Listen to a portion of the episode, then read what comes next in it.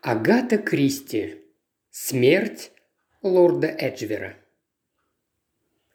Глава первая. В театре. У людей короткая память. Сейчас уже кажется, что убийство Джорджа Альфреда Сент-Винсент-Марша, четвертого барона Эджвера, столь ужаснувшее и взволновавшее общество, произошло давным-давно. Его сменили новые сенсации – Имя моего друга Эркюля Пуаро никогда не упоминалось публично в связи с этим делом. Должен сказать, что такова была его воля. Он предпочел остаться в тени.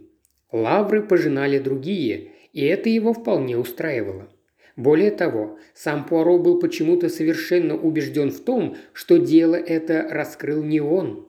Мой друг и сегодня утверждает, что на путь истинный его направила случайно услышанная им фраза, которую произнес на улице какой-то прохожий. Тем не менее, разгадкой тайны мы обязаны гению Эркюля Пуаро.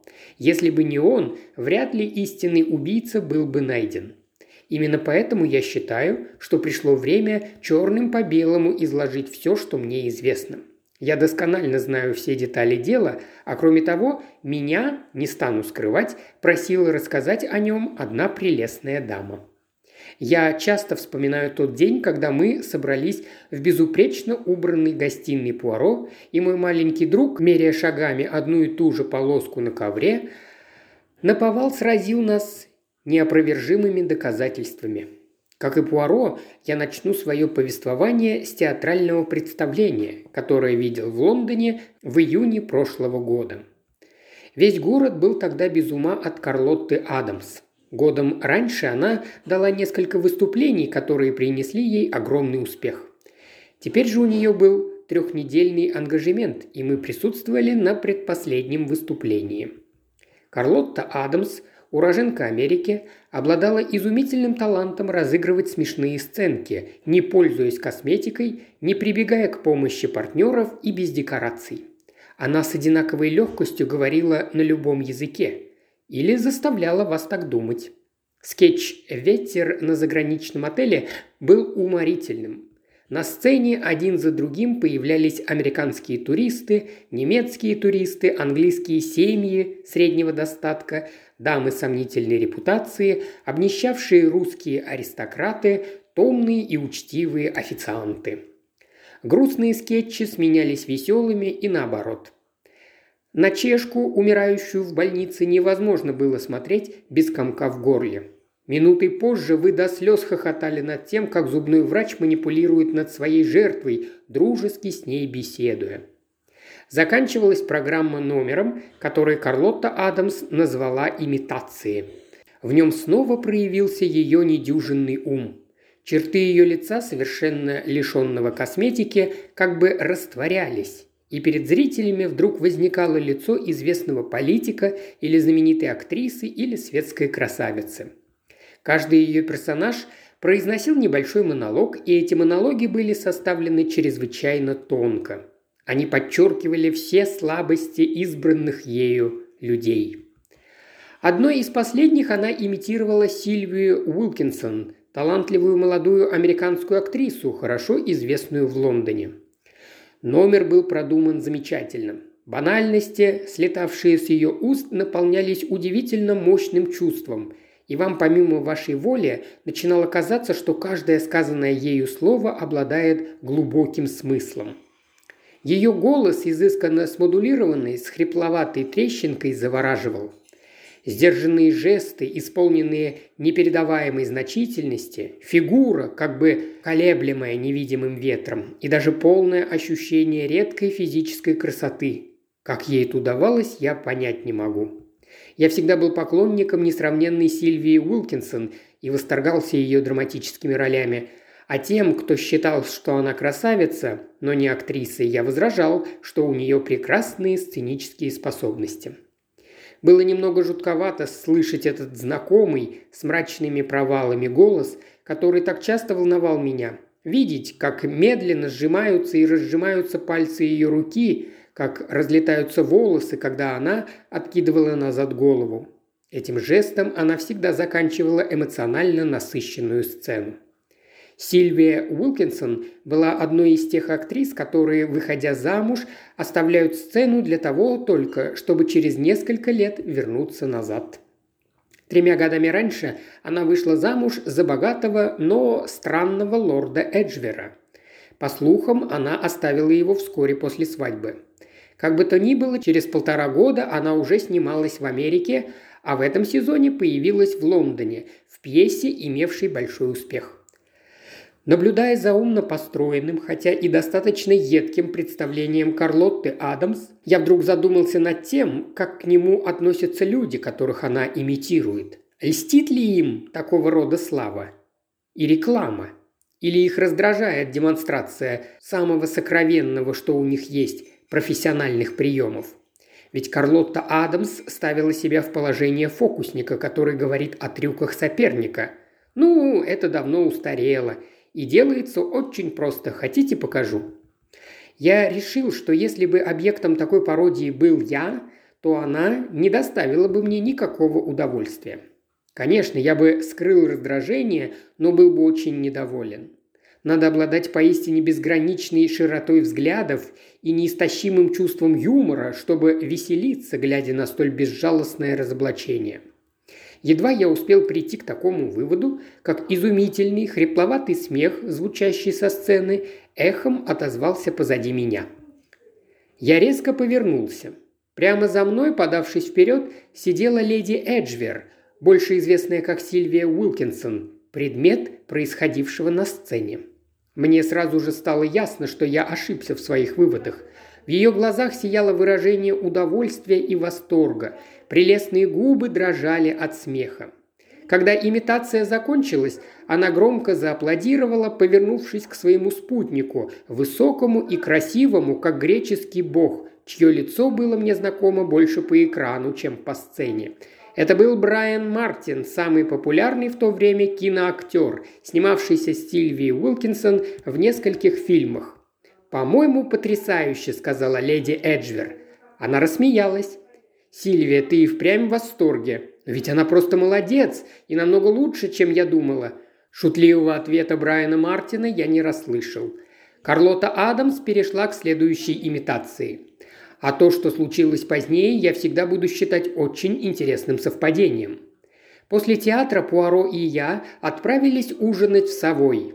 Неподалеку от нашего столика сидели леди Эджвер, Брайан Мартин и двое незнакомых мне людей – я указал на них Пуаро, и в этот момент к пустовавшему соседнему столику подошла и заняла свои места еще одна пара. Лицо женщины было мне знакомо, но, как ни странно, я несколько мгновений не мог сообразить, кто она. И вдруг я понял, что это Карлотта Адамс. Мужчины я не знал. Он был хорошо одет, жизнерадостным, но каким-то бесцветным лицом. Я таких недолюбливаю. Карлота Адамс была одета в очень простое черное платье. Ее лицо было незапоминающимся, одним из тех подвижных, живых лиц, которые почти все время кого-то изображают.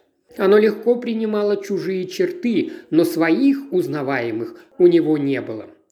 Я поделился своими наблюдениями с Пуаро. Он внимательно выслушал меня и, склонив к плечу свою яйцевидную голову, цепким взглядом охватил два столика, которым я привлек его внимание.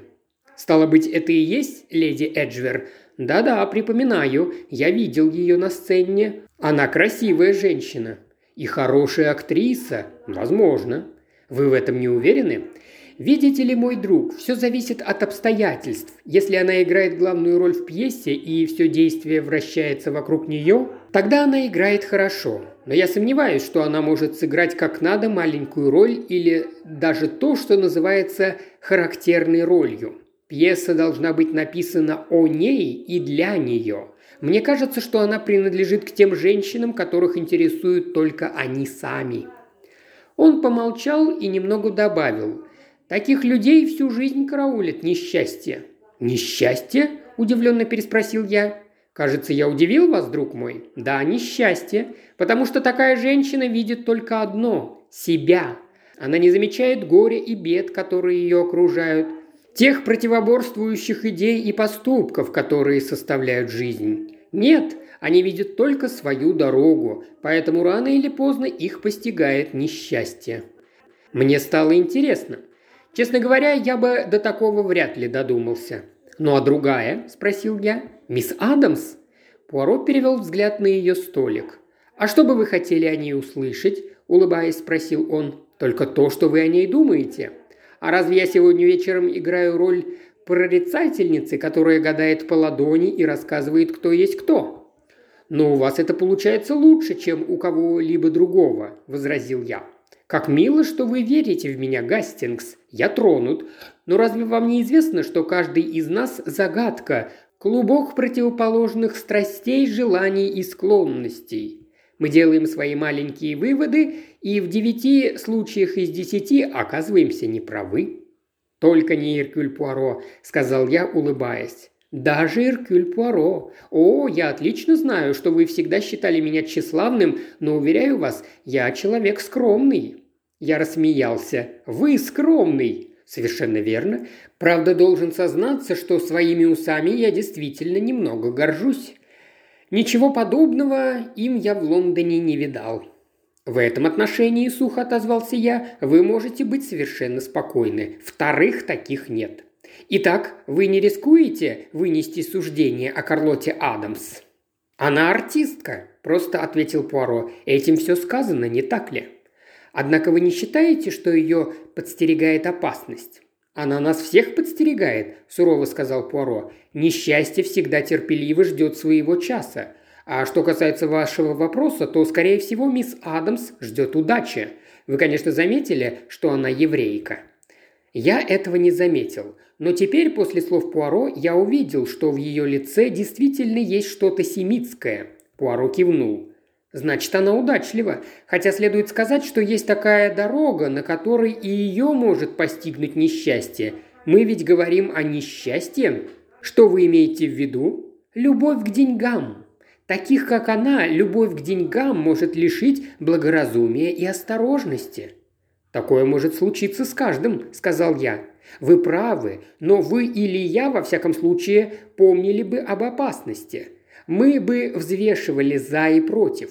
А если человек слишком любит деньги, то все остальное остается как бы в тени. Его серьезность рассмешила меня. «Королева цыганок Эсмеральда сегодня в хорошей форме», – поддразнил я его. «Психология людей очень интересна», – спокойно продолжал Пуаро. «Невозможно интересоваться преступлениями, не интересуясь психологией. Профессионала занимает не сам акт убийства, а то, что лежит за ним. Вы меня понимаете, Гастингс?» Я заверил его, что понимаю. Я замечал, Гастингс, что когда мы работаем над каким-нибудь делом вместе, вы всегда побуждаете меня к физическим действиям. Вам хочется, чтобы я измерял отпечатки подошв, разглядывал сигаретный пепел и ползал бы по полу в поисках доказательств. Мне никак не удается убедить вас, что если удобно устроиться в кресле и закрыть глаза, то решить любую проблему становится гораздо легче. «Только не мне», – сказал я. «Когда я удобно устраиваюсь в кресле и закрываю глаза, со мной всякий раз происходит одно и то же». «Знаю», – кивнул Пуаро, – «и это странно. В такие минуты мозг должен работать с особой четкостью, а никак не спать. Умственная деятельность – это так интересно, так стимулирует. Функционирование маленьких серых клеточек доставляет интеллектуальное наслаждение. Они и только они выводят нас из тумана к правде. Честно говоря, я всегда переключаю свое внимание на что-нибудь другое, как только Пуаро упоминает о маленьких серых клеточках. Я столько раз о них слышал. На сей раз мое внимание было направлено на четырех сидевших неподалеку людей. И когда я почувствовал, что монолог Пуаро приближается к концу, то заметил с усмешкой. Вы неотразимы, Пуаро. Прелестная леди Эджвер не в силах оторвать от вас взгляда. Должно быть, кто-то объяснил ей, кто я такой, ответил Пуаро, безуспешно напуская на себя скромный вид. «Скорее, это ваши знаменитые усы», – сказал я. Она потрясена их красотой. Пуаро нежно коснулся усов рукой. «Да, они уникальны», – констатировал он. «Ах, мой друг, Цитирую вас, зубная щетка, которую носите вы, какой это ужас, какое варварство, какое насилие над природой. Ступите на верный путь, пока не поздно, умоляю вас». «Смотрите-ка!» – воскликнул я, пропуская возгласы Пуаро мимо ушей. «Она встает. Кажется, она собирается подойти к вам. Брайан Мартин старается ее удержать, но она его не слушает». И действительно, Сильвия Уилкинсон, поднявшись со своего места, решительно направилась к нашему столику. Пуаро встал и поклонился. Я тоже встал. «Месье Эркюль Пуаро?» – раздался мягкий, хрипловатый голос. «К вашим услугам». «Месье Пуаро, я хотела бы с вами поговорить. Мне нужно с вами поговорить». «Прошу вас, мадам, садитесь». «Нет-нет, только не здесь. Я хочу поговорить с вами конфиденциально. Мы сейчас поднимемся в мой номер». «Подождите, Сильвия», – возразил очутившийся рядом с ней Брайан Мартин. Он принужденно рассмеялся. «Мы ведь ужинаем, и месье Пуаро тоже».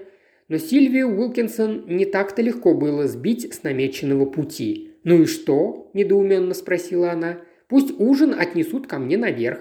Пожалуйста, Брайан, позаботься об этом. Да, и еще». Она сделала несколько шагов вслед за мистером Мартином, который отправился выполнять ее поручение, и стала с жаром что-то ему говорить.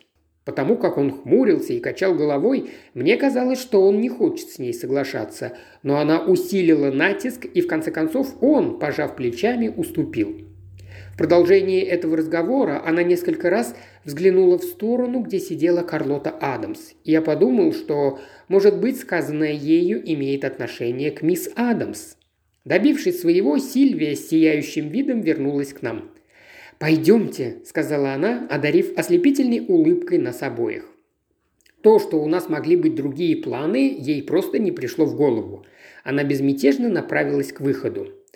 «Как удачно я вас здесь встретила, месье Пуаро», – сказала она, подходя к лифту. «Я как раз сидела и думала, что мне делать, и вдруг увидела вас, совсем близко. Тут я и подумала, вот кто подскажет мне, что делать».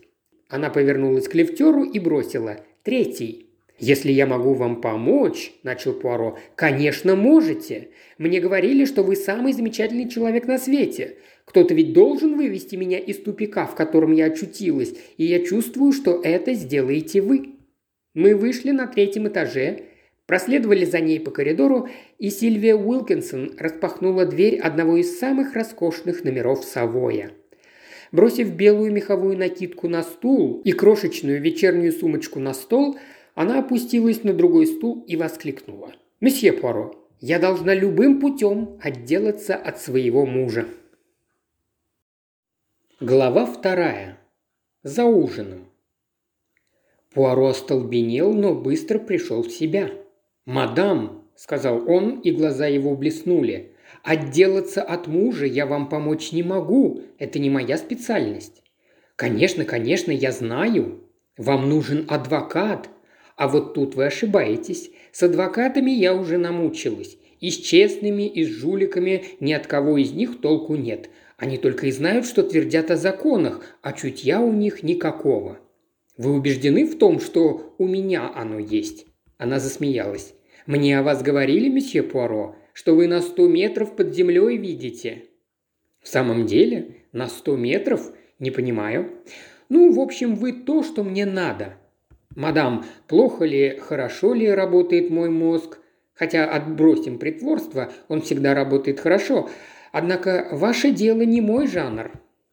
Не понимаю, почему. Я должна решить проблему. Ах, проблему. Да, и трудную, продолжала Сильвия Уилкинсон. По-моему, вы не из тех, кто боится трудностей. Вы очень проницательны, мадам. Но, тем не менее, за сбор материала для развода я не возьмусь. Это неприятно. Дорогой мой, я не прошу вас за кем-то следить, это бесполезно. Но я должна, должна от него отделаться, и я уверена, что вы сможете подсказать мне, как это сделать». Несколько мгновений Пуаро медлил с ответом. Когда же он заговорил, в его голосе зазвучали новые ноты.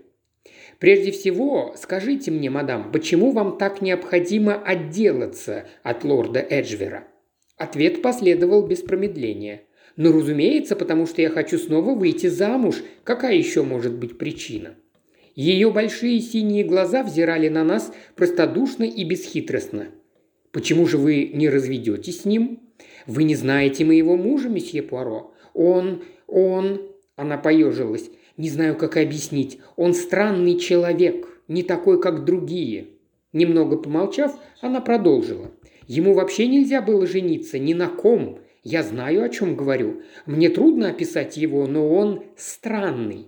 Знаете, первая жена от него сбежала, оставила трехмесячного ребенка.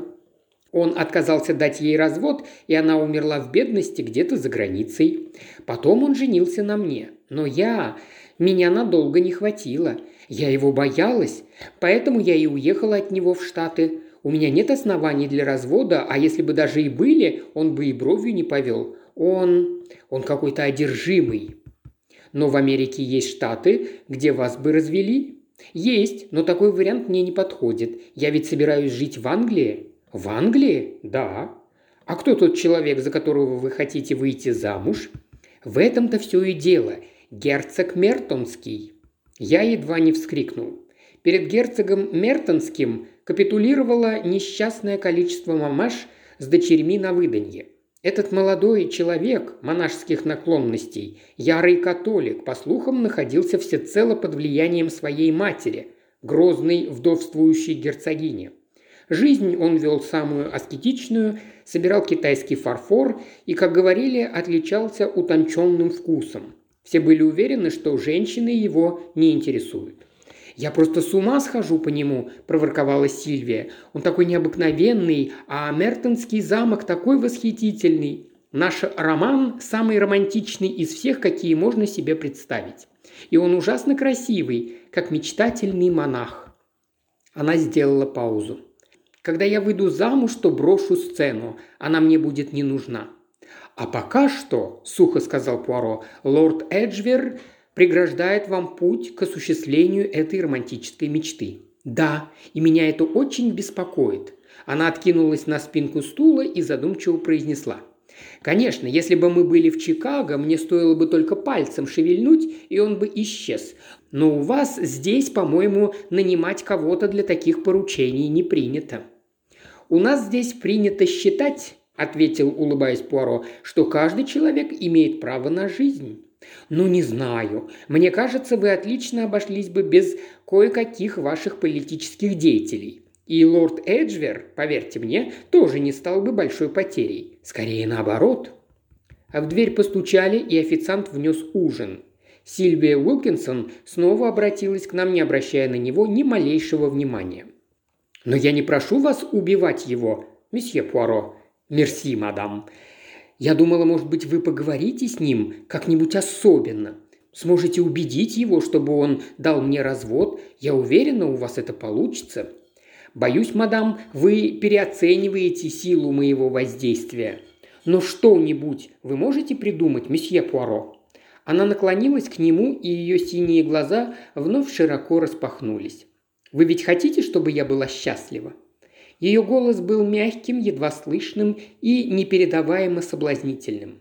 «Я хочу, чтобы все были счастливы», – осторожно ответил Пуаро. «Да, но я не имею в виду всех, я имею в виду только себя». «Иначе вы не можете, мадам». Он улыбнулся. «Вы считаете меня эгоисткой?» «Я этого не говорил, мадам.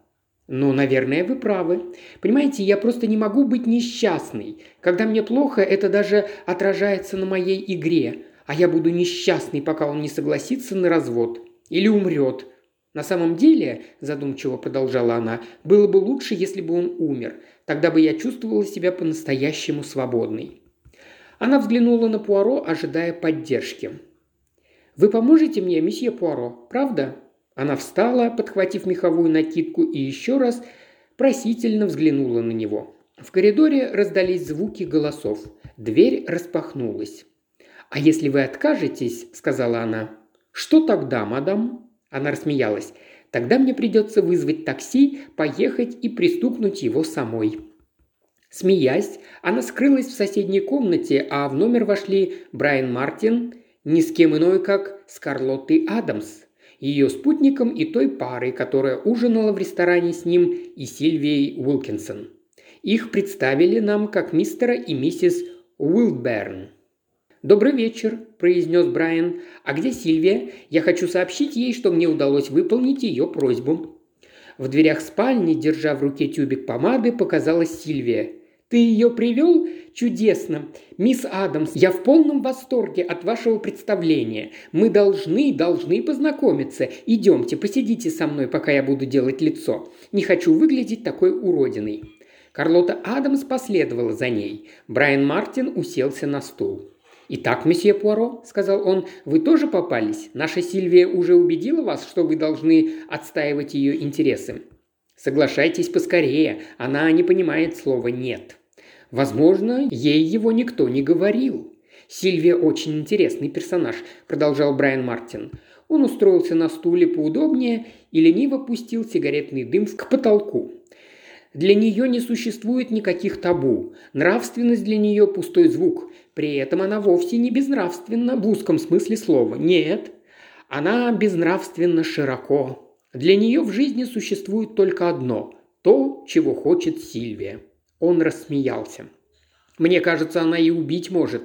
Вполне жизнерадостно. И чрезвычайно обидится потом, когда ее поймают и захотят повесить. А поймают ее непременно, она феноменально глупа. Убить для нее значит приехать на такси, сказать, кто она, и застрелить. «Интересно, почему вы мне это рассказываете?» – тихо осведомился Пуаро. «Что?» «Вы хорошо знаете ее, месье?» «Знал». Он снова засмеялся, и мне показалось, что ему не слишком весело. «Вы согласны со мной?» – повернулся он к остальным. «О, Сильвия действительно эгоистка», – согласилась миссис Уилберн. «Но актриса такой и должна быть, если она хочет сохранить себя как личность».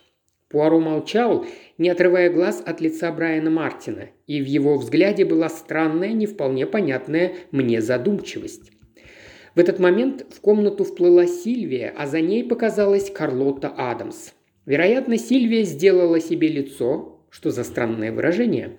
Каким хотела, но я мог поклясться, что оно оставалось точно таким же, и лучше его сделать было никак невозможно. Ужинали мы весело, хотя мне порой казалось, что в воздухе носится нечто, не поддающееся моему пониманию. Сильвия Уилкинсон не относилась к числу тонких натур. Она была молодой женщиной, которая не способна испытывать двух чувств одновременно. Ей захотелось поговорить с Пуаро, и она сделала это без промедления.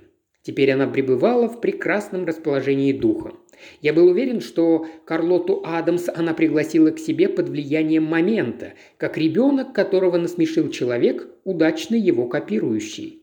Из этого следовало, что нечто в воздухе не имело отношения к Сильвии Уилкинсон – «Кому же?» – задал я себе вопрос.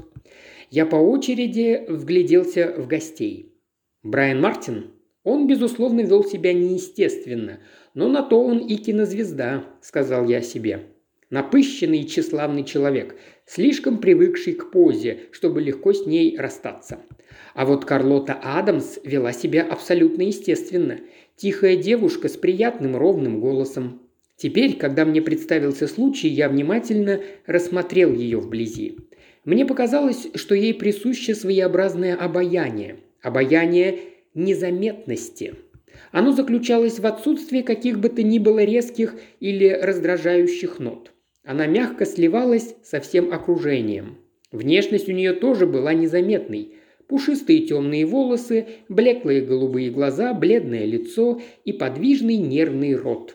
Приятное лицо, но вряд ли бы вы легко узнали его, если бы, скажем, встретили Карлоту Адамс в другом платье. Судя по всему, благосклонность и комплименты Сильвии доставляли ей удовольствие, в чем нет ничего удивительного, подумал я. И в этот самый момент произошло нечто, заставившее меня изменить свой поспешный вывод. Карлота Адамс посмотрела на сидевшую напротив Сильвию, которая отвернулась к Пуаро, и в ее бледно-голубых глазах – появилось любопытное, оценивающее выражение. Она внимательно изучала нашу хозяйку, и в то же время я отчетливо читал в ее взгляде враждебность. Возможно, я ошибся, а может быть в ней говорила профессиональная зависть. Сильвия была знаменитой актрисой, поднявшейся на самый верх. Карлотта же только начала взбираться по лестнице. Рассмотрел я и трех других членов нашей компании. Мистер и миссис Уилберн, что сказать о них? Он был высоким, мертвенно-бледным мужчиной, она пухлой, экспансивной блондинкой. Они произвели впечатление состоятельных людей, интересовавшихся всем, что касалось театра. Проще говоря, они не хотели говорить ни о чем другом. Поскольку я возвратился в Англию недавно, они не нашли во мне интересного собеседника, и в конце концов миссис Уилберн предпочла забыть о моем существовании. Последним был молодой человек с круглым добродушным лицом, который вошел в ресторан с Карлотой Адамс. У меня с самого начала возникли подозрения, что он не так трезв, как хотел бы казаться. Когда он начал пить шампанское, мои подозрения подтвердились. Он определенно страдал от глубокого чувства вины. Все начало ужина он провел в скорбном молчании. Позднее он излил мне свою душу, явно принимая меня за своего старинного друга. «Я хочу сказать», — говорил он, — «что это не так. Не так, дорогой мой». Оставляю в стороне некоторую нечленораздельность его речи. «Я хочу сказать», – продолжал он, – «я вас спрашиваю. Вот, например, девушка, прямо скажем, лезет не в свое дело, все портит. Конечно, я ей ничего этого не говорил, она не такая. Пуританские, знаете ли, родители, Мейфлауэр, все такое. Да чего там, порядочная девушка. Но я хочу сказать... О чем я говорил? Что все непросто, примирительно сказал я. Вы правы, непросто, непросто. Чтобы здесь поужинать, я занял деньги у своего портного. Золотой человек. Сколько же я ему за эти годы задолжал?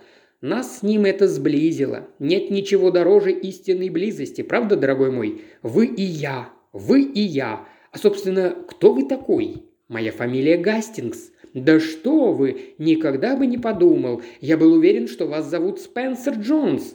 Дружище Спенсер Джонс. Встретил его в Итоне и Харроу и занял пятерку. То есть, насколько одно лицо похоже на другое. Вот что я хочу сказать. Да если бы мы были китайцами, мы бы вообще себя от других не отличали. Он печально закивал головой, но потом приободрился и выпил еще шампанского. «И все-таки», – заявил он, – «я не негр какой-нибудь». Эта истина так его обрадовала, что он переключился на более светлые мысли. «Чаще думайте о хорошем», принялся убеждать он меня. «Я всегда говорю, чаще думайте о хорошем. Совсем скоро, когда мне стукнет 70 или 75, я буду богатым человеком. Когда умрет мой дядя, тогда я смогу заплатить портному». И на его лице заиграла счастливая улыбка. Как это ни странно, мне он понравился. У него было круглое лицо и до смешного маленькие усы, как будто кто-то уронил каплю туши на большой лист бумаги. Я заметил, что Карлота Адамс поглядывает в его сторону, а когда он заулыбался, она поднялась и сказала, что ей пора. «Как мило, что вы пришли», – сказала Сильвия. «Я обожаю все делать экспромтом, а вы?» «Боюсь, что нет», – ответила мисс Адамс. «Я обычно все тщательно продумываю заранее. Это помогает избежать ненужных волнений». Что-то в ее тоне мне не понравилось. «Результаты говорят в вашу пользу», – засмеялась Сильвия. «Давно не испытывала такого удовольствия, как на вашем сегодняшнем представлении». Лицо мисс Адамс просветлело. «Вы очень добры», – искренне произнесла она. «Честно говоря, мне очень приятно слышать это от вас. Мне необходима поддержка, она всем нам необходима». «Карлотта», – произнес молодой человек с черными усами, – «протяните тете Сильвии ручку, скажите спасибо и пойдем». Чеканный шаг, которым он двинулся к выходу, был чудом его волевых усилий. Карлота быстро пошла за ним. «Что-что?» – удивилась Сильвия. «Тут кто-то, кажется, назвал меня тетей Сильвией. Я его не успела рассмотреть». «Дорогая», – вступила миссис Уилберн, – «не обращайте на него внимания. Какие надежды он подавал в драматическом обществе, когда учился в Оксфорде? Сейчас в это трудно поверить. Тяжело видеть молодой талант загубленным, но нам с Чарльзом тоже пора. И чита Уилбернов удалилась. Брайан Мартин ушел вместе с ними. «Итак, месье Пуаро?» Он улыбнулся ей. «Бьен, леди Эджвер?» «Бога ради, не называйте меня этим именем. Я хочу его забыть. Вы должны быть самый черствый человек в Европе». «Нет, напротив, я вовсе не черствый. Пуаро тоже отдал дань шампанскому, даже чрезмерную, подумал я. Значит, вы поедете к моему мужу и уговорите его сделать по-моему. Я к нему поеду, осторожно пообещал Пуаро. А если он вам откажет, наверняка так и будет, вы придумайте что-нибудь очень умное. Все считают вас самым умным человеком в Англии, месье Пуаро. Значит, когда я черствый, мадам, вы упоминаете Европу. Но когда вы хотите похвалить мой ум, то говорите лишь об Англии. Если вы это провернете, я скажу о Вселенной». Пуаро протестующе поднял руку. «Мадам, я ничего не обещаю. Я встречусь с вашим мужем в интересах психологии. Мне только приятно, что вы считаете его психом, но умоляю вас, заставьте его ради меня. Мне так нужна эта новая любовь». И она мечтательно добавила. «Представьте только, какую она произведет сенсацию».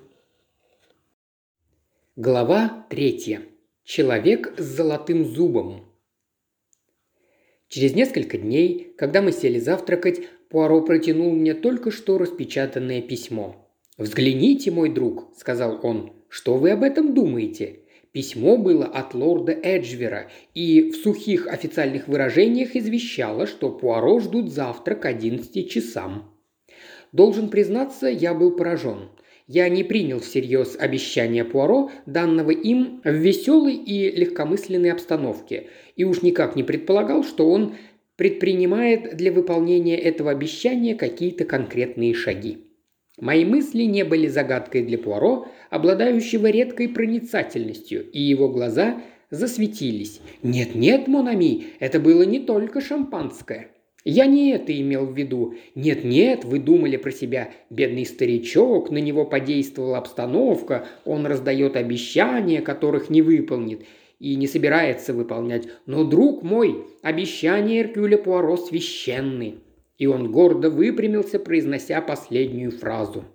«Конечно, конечно», – поспешил сказать я. «Просто я думал, что вы согласились вследствие э, определенного воздействия».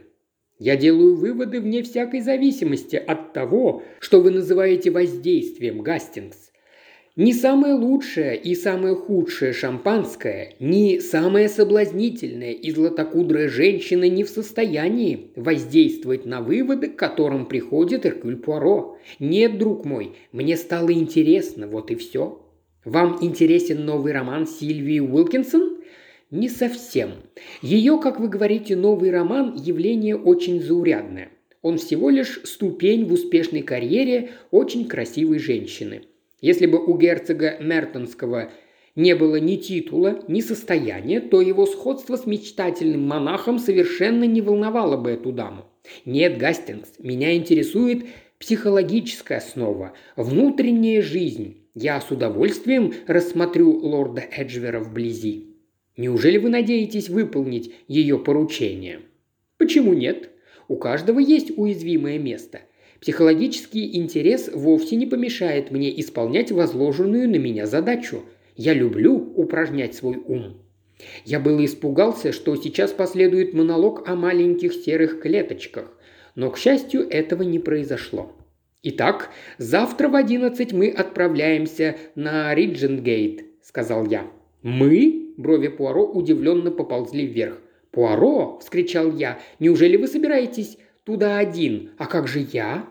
Если бы это было преступление, загадочный случай, отравление, убийство, то, что обычно приводит вас в трепет. Но улаживание спора... «Ни слова больше», – решительно заявил я. «Мы едем вместе». Пуаро тихо рассмеялся, и в этот момент нам доложили о приходе посетителя – им, к нашему глубокому удивлению, оказался Брайан Мартин. При дневном свете он выглядел старше. Он был по-прежнему красив, но красота эта несла в себе печать вырождения. У меня мелькнула мысль, не принимает ли он наркотики. В нем чувствовалось нервное напряжение, которое вполне могло подтвердить мою догадку. «Доброе утро, месье Пуаро!» – жизнерадостно приветствовал он моего друга. «Я вижу, вы и капитан Гастингс не спешите с завтраком. Это замечательно. Но потом вы, наверное, будете очень заняты». Пуаро дружески улыбнулся ему. «Нет», – сказал он, – «сейчас я практически ничем важным не занят». «Оставьте», – засмеялся Брайан. «Скотланд-Ярд не спешит к вам за консультацией. А деликатные расследования для королевской семьи вы меня разыгрываете». «Вы смешиваете реальность с вымыслом, мой друг», – улыбнулся Пуаро. «Уверяю вас, в данный момент я безработный, хотя в пособии пока не нуждаюсь.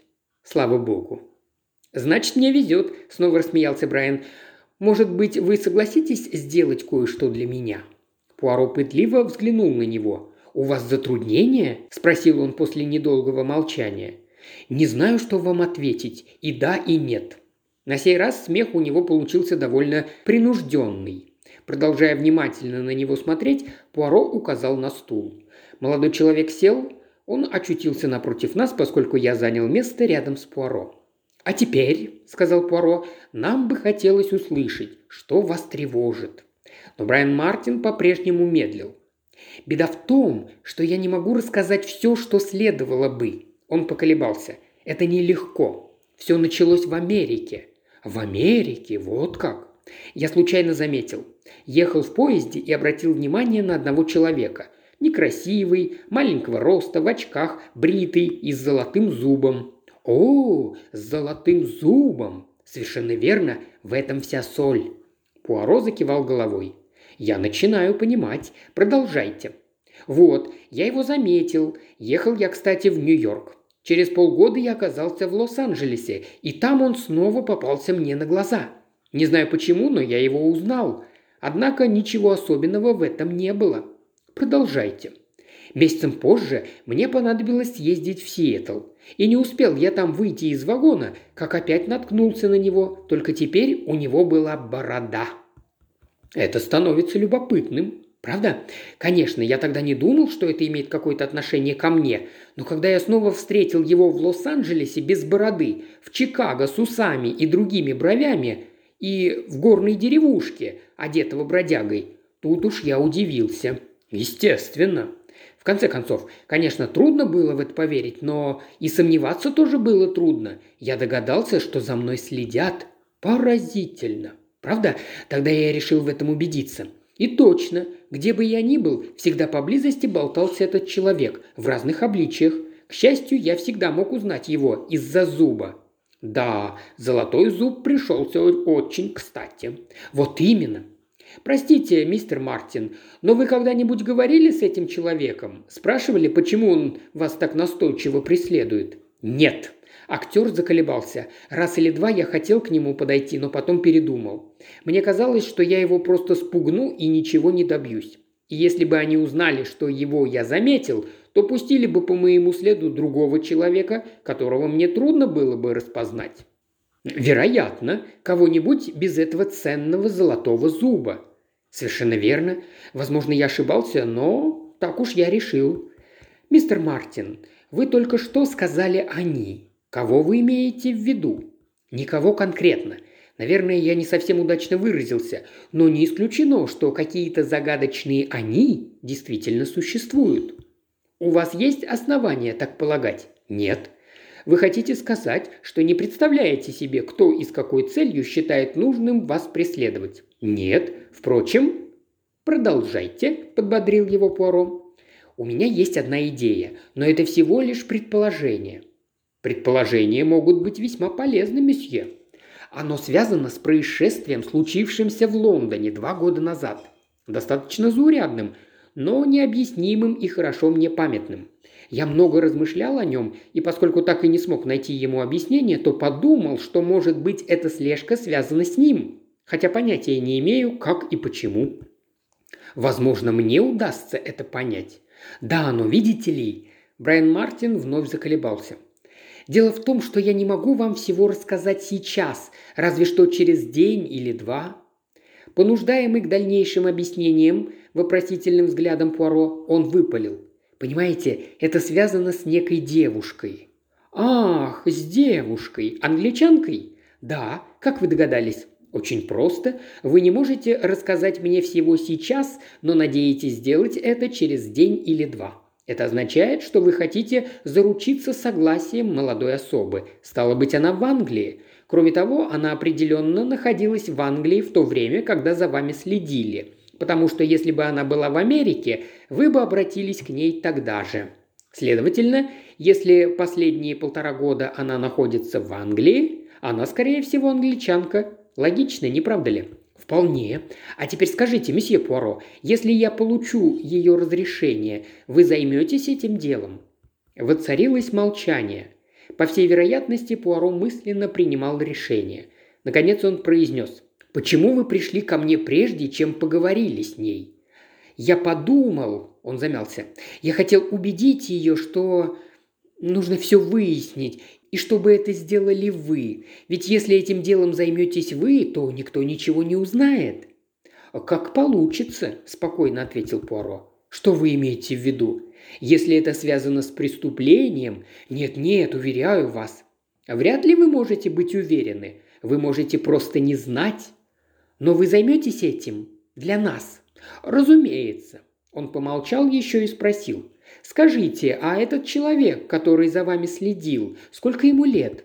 «О, совсем немного, не больше тридцати». «Вот как!» – воскликнул Пуаро. «Потрясающе! Все гораздо интереснее, чем я предполагал».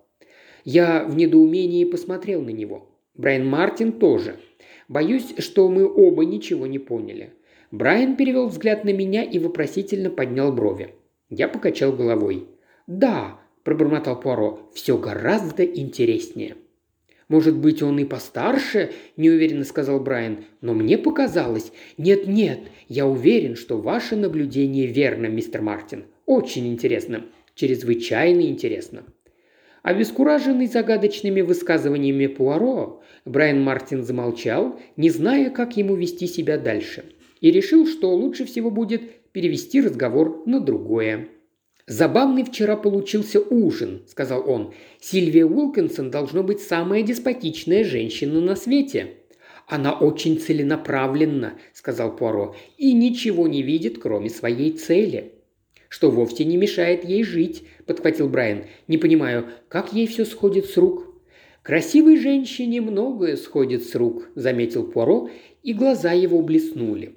«Вот если бы у нее был поросячий нос, дряблая кожа и тусклые волосы, тогда бы ей пришлось гораздо хуже». «Вы, конечно, правы», – согласился Брайан, – «но иногда меня это приводит в бешенство. При том, что я ничего не имею против Сильвии. Хотя и уверен, что у нее не все дома. А по-моему, она в полном порядке. А я не совсем это имел в виду. Свои интересы она отстаивать умеет, и в делах ее тоже не проведешь. Я говорил с точки зрения нравственности. Ах, нравственности. Она в полном смысле слова безнравственна. Добро и зло для нее не существуют. Да, я помню, вы что-то похожее говорили вчера. Вы только что сказали «преступление». Да, мой друг. Так вот, я бы ничуть не удивился, если бы Сильвия пошла на преступление. А ведь вы хорошо ее знаете, задумчиво пробормотал Пуаро. Вы много снимались вместе, не так ли? Да, я, можно сказать, знаю ее как облупленную и уверен, что она может убить, глазом не моргнув. Она, наверное, вспыльчива, Наоборот, ее ничем не прошибешь. И если бы кто-то стал ей мешать, она бы его ликвидировала без всякой злости. И обвинять ее не в чем с точки зрения нравственности. Просто она решила бы, что человек, мешающий Сильвии Уилкинсон, должен исчезнуть. Последние слова он произнес с горечью, которой прежде не было. «Интересно, о чем он вспоминает?» – подумал я. «Вы считаете, что она способна на убийство?» Пуаро не спускал с него взгляда. Брайан глубоко вздохнул. Уверен, что да. Может быть, вы вспомните мои слова и очень скоро. Понимаете, я ее знаю. Ей убить все равно, что чай утром выпить. Я в этом не сомневаюсь, месье Пуаро. «Вижу», – тихо сказал Пуаро. Брайан поднялся со стула. «Я ее знаю», – повторил он, – «как облупленную». Минуту он постоял, хмурясь, затем продолжил совсем другим тоном. «Что касается дела, о котором мы говорили, месье Пуаро, то я с вами свяжусь через несколько дней. Вы возьметесь за него?» Пуаро несколько мгновений молча смотрел на своего посетителя. «Возьмусь», – произнес он наконец. «Оно кажется мне интересным». Последнее слово он произнес как-то странно. Я спустился с Брайаном Мартином вниз. На пороге он спросил. «Вы поняли, почему вашему другу было интересно, сколько тому человеку лет?» «Я имею в виду, что интересного в том, что ему 30? Я не понял». «Я тоже», – признался я. «Не вижу смысла. Может, он пошутил?» «Нет», – ответил я, – «Пуаро так не шутит. Поверьте мне, для него это действительно было важно». «Почему мне непонятно, видит Бог? Рад, что вам тоже. Обидно осознавать себя остолопом». И он ушел. Я вернулся к Пуаро. «Почему вы так обрадовались, когда он сказал вам, сколько лет его преследователю?» – спросил я. «Вы не понимаете?» Бедный Гастингс. Он улыбнулся и, покачав головой, спросил в свою очередь. «Что вы думаете о его просьбе? В общем?» «Но у нас так мало материала, я затрудняюсь. Если бы мы знали больше...» «Даже при том, сколько мы знаем, неужели вы не сделали никаких выводов, друг мой?» Телефонный звонок спас меня от позора, и мне не пришлось признаваться, что никаких выводов я не сделал. Я взял трубку и услышал женский голос, внятный и энергичный. Говорит секретарь лорда Эджвера.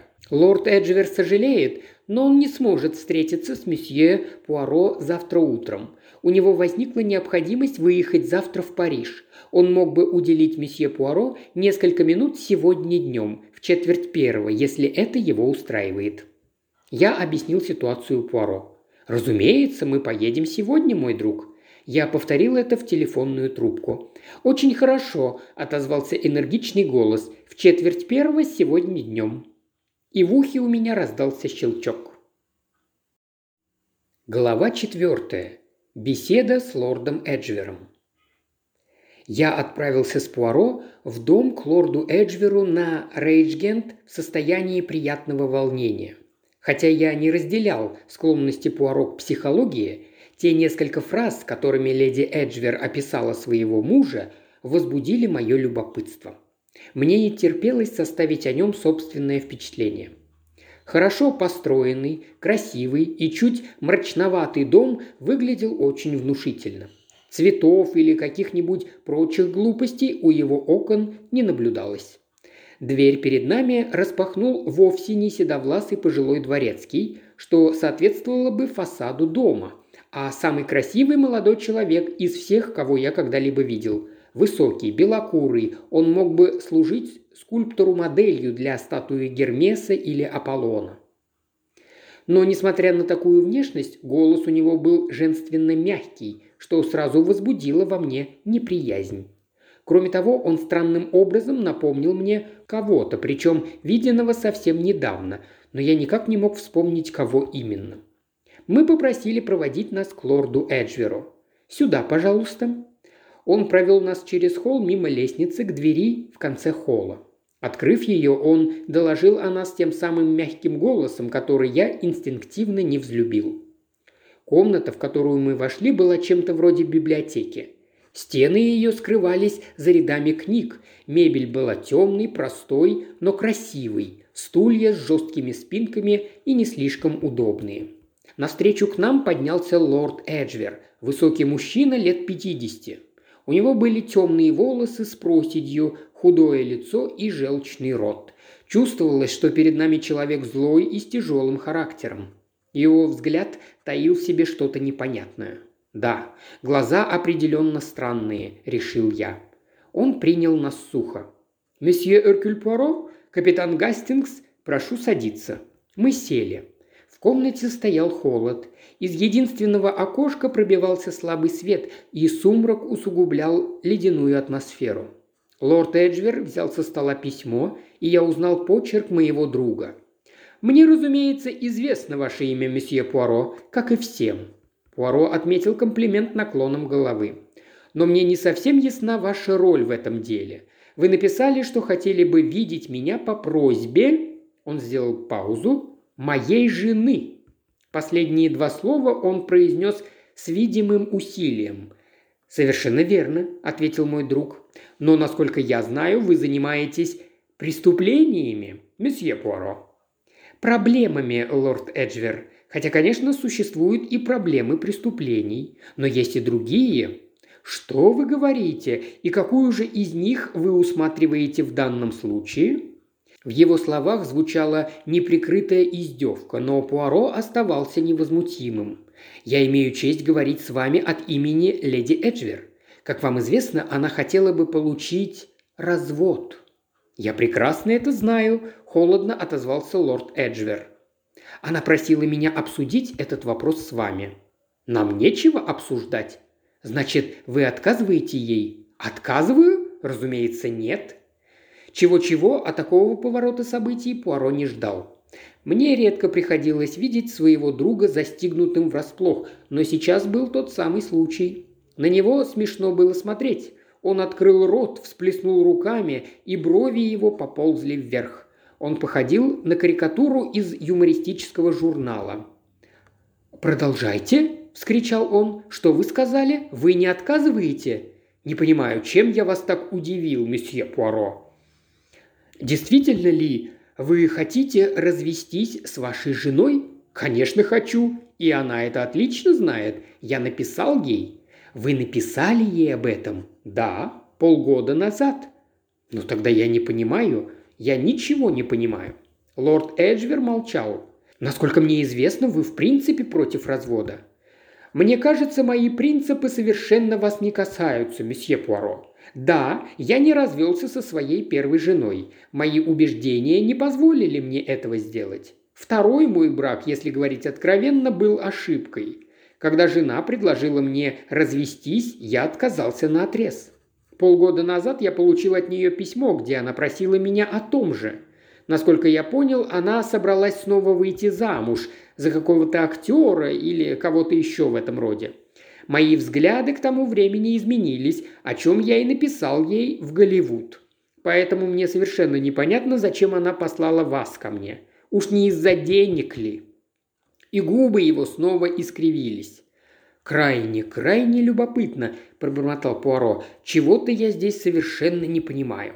«Так вот, что касается денег», – продолжал лорд Эджвер, – «я не собираюсь брать на себя никаких финансовых обязательств. Жена оставляет меня по своей воле. Если она хочет выйти замуж за другого, пожалуйста, я дам ей свободу, но я не считаю, что должен ей хотя бы пени, и она ничего не получит». О финансовых обязательствах речи нет. Лорд Эджвер поднял брови. «Стало быть, Сильвия выходит за богатого», – насмешливо заключил он. «Чего-то я здесь не понимаю», – бормотал Пуаро. Ошеломленный, он даже сморщился от напряжения, пытаясь понять, в чем дело. «Леди Эджвер говорила мне, что много раз пыталась воздействовать на вас через адвокатов». «Это правда», – сухо подтвердил лорд Эджвер через английских адвокатов, через американских адвокатов, каких угодно адвокатов, вплоть до откровенных мошенников. В конце концов, как я уже сказал, она написала мне сама. Но прежде вы ей отказывали? Да. А получив ее письмо, передумали. Что заставило вас передумать, лорд Эджвер? Во всяком случае, не то, что я в нем прочитал», – резко ответил он. «К тому времени у меня переменились взгляды. Вот и все. Какая внезапная перемена. Лорд Эджвер промолчал. Какие именно обстоятельства способствовали ей?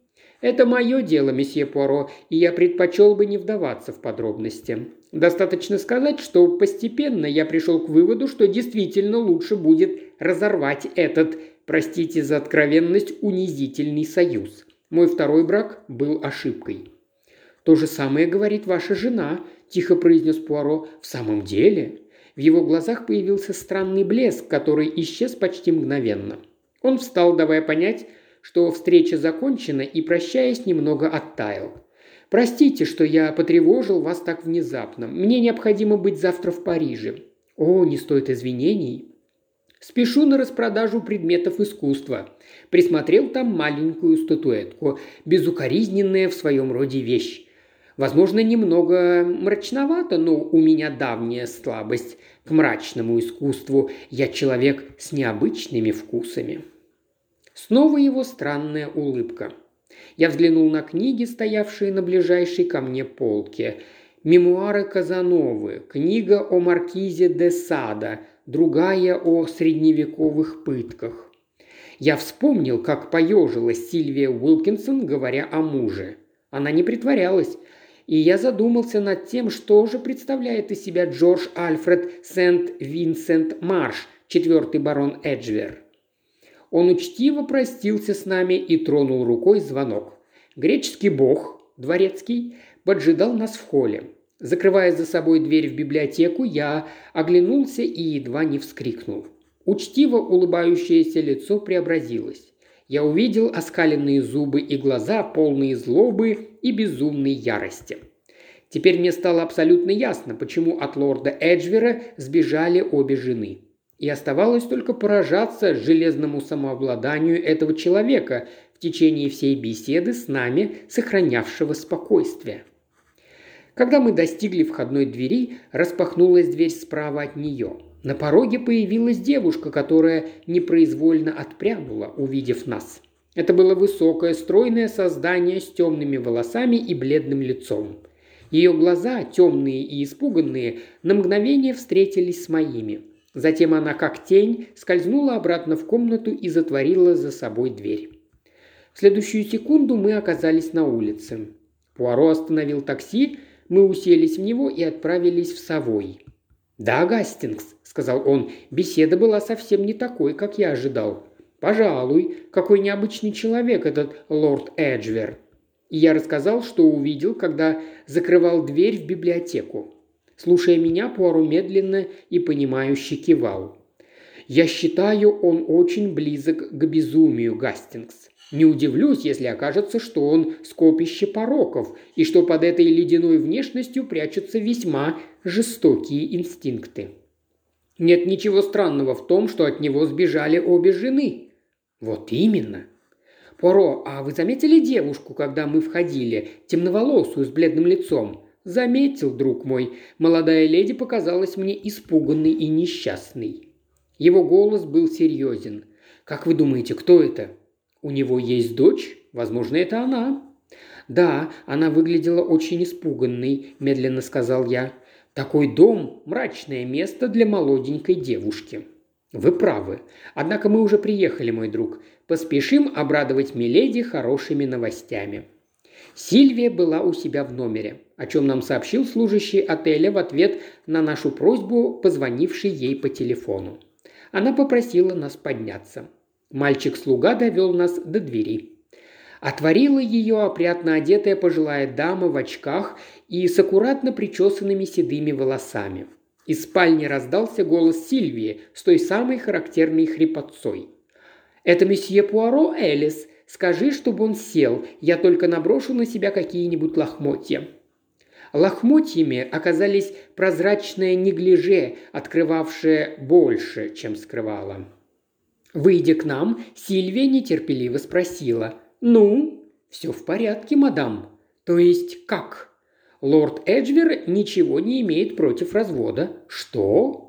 Либо ее изумление было искренним, либо она в самом деле была замечательной актрисой. «Месье Пуаро, вы это сделали? С первого раза? Да вы гений, но как? Как вам это удалось?» «Мадам, я не могу принимать незаслуженные комплименты. Полгода назад ваш муж написал вам, что решил согласиться с вашим требованием».